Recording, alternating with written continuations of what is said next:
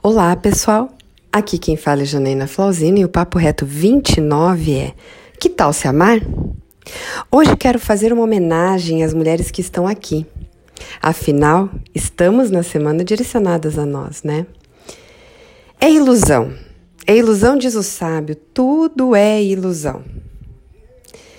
Em Eclesiastes 12:8, Salomão nos orienta sobre isso. Desde pequena, dizia que não queria envelhecer. Ficar velhinha, ver alguém todo enrugadinho, fraco, dodói, me fazia chorar. Sempre achei isso muito esquisito. Mas faltava tanto tempo para a velhice. Porém, a cada ano vai ficando mais próxima e vou me tornando uma jovem senhora. Um dia resolvi me perguntar, por que ficar toda enrugada me incomodava tanto? Hoje, graças à tecnologia, podemos diminuir e muito os efeitos do tempo. Mas Deus me livre ficar toda plastificada também e perder a minha identidade diante do espelho. Na verdade, em uma profunda análise, isso era apenas uma leve fumaça. Pois o que realmente me incomodava era a ampulheta da vida se esgotando. É ver contado no tic-tac do relógio da vida um momento a menos em nossos acelerados dias. Sofri muito querendo parar e congelar o tempo, que tola! Não temos controle sobre a soberania de Deus e do universo e do tempo, tão imenso criado por Ele. Quanta imaturidade tentar controlar coisas que não estão nas minhas pequeninas mãos. Quanto sofrimento à toa, quanto tempo desperdiçado. Refletindo sobre o que o sábio fala em Eclesiastes 12, que é bem forte, por sinal, convido vocês a essa leitura, às vezes pagamos um preço alto para ser alguém que, na verdade, nem queremos ser. Não estou falando de saúde, pois se quisermos ter os dias prolongados, precisamos cuidar muito bem dela, já sabemos disso. Estou falando de deixarmos de viver por padrões impostos por uma sociedade vazia. No meio de uma confusão em massa de identidade, precisamos descobrir quem somos. Por esse motivo, o autoconhecimento, através do conhecimento do alto que propomos, é tão maravilhoso.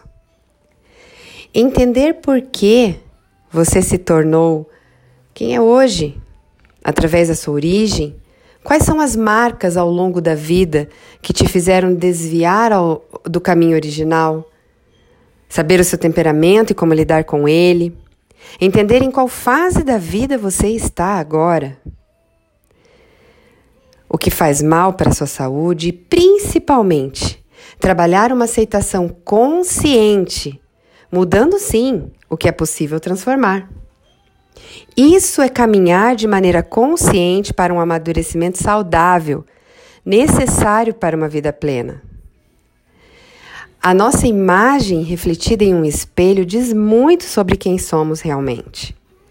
Será que estamos preparadas para enfrentar o espelho sem nos criticarmos por 5 minutos? Lembro uma vez que fiz com as mulheres do Essencial um desafio de ficar em frente ao espelho após o banho. Por 5 minutos e quase apanhei. Como isso confrontou a baixa autoestima que estava dentro delas. Muitas não suportaram nem um minuto. Como será que estamos nos enxergando? Será que somos generosas em nossas avaliações ou apenas comparativas? Afinal, quem nasceu preta Gil jamais será Gisele Bündchen. E isso sim é que precisamos aceitar. Que senão vai gerar sofrimento, é óbvio. Quanto mais nos aceitarmos, mais fácil ficará viver em plenitude e amor. Sim, a beleza realmente vem de dentro. Uma pessoa feliz e realizada reluz, independente dos seus defeitos, que acreditamos muitas vezes ditos pela sociedade. A prova disso é o quanto pode ser cinza, sem vida, o olhar de uma pessoa linda, porém amargurada. Já parou para pensar que o que você pode considerar um defeito pode ser exatamente aquilo que te torna única em meio a uma multidão? Não somos cópias falsificadas, meninas. Somos exclusivas e o nosso DNA prova isso. Já falei sobre isso aqui. Admiro e acho lindo características únicas em cada mulher que vejo. A diferença é a grande descoberta está em como cada uma pode valorizar essa exclusividade. Para isso que o autoconhecimento é fundamental. Você sabe qual a cor de cabelo e roupa que mais favorece a sua pele? Qual a roupa que mais valoriza o seu corpo? Posso dizer a você que Deus não erra. Esses dias passei por uma consultoria de imagem, através dos temperamentos, com uma querida colega maquiadora do mercado de eventos em Curitiba, a Ana Pisol, como chamo carinhosamente de Aninha. Com ela aprendi que a cor natural do meu cabelo gera um alto contraste e favorece a minha pele. Como ela disse, Jana, Deus acerta sempre. Saber isso fortaleceu em mim o temperamento que hoje em equilíbrio está muito mais aflorado em mim, que é o temperamento sanguíneo. Isso é incrível, gente. Lógico que podemos melhorar e o autocuidado é maravilhoso e faz parte desse processo. Uma mulher bem arrumada, cheirosa e vestida com um belo sorriso, cheia de autoconfiança, encanta todos onde passa. Mas se você não estiver com o seu mundo interior em ordem, o seu mundo exterior será um caos, ele reflete você. Vocês sabiam que a falta de aceitação e amor próprio nos impede de termos relacionamentos saudáveis com as pessoas? Afinal, o mandamento que nos foi orientado, amar a Deus sobre tudo e o próximo como a si mesmo, depende desse amor verdadeiro. É libertador perceber que se aceitarmos a nossa verdade, encararmos o espelho com sinceridade e maturidade, viveremos a plenitude que Deus tem para nós.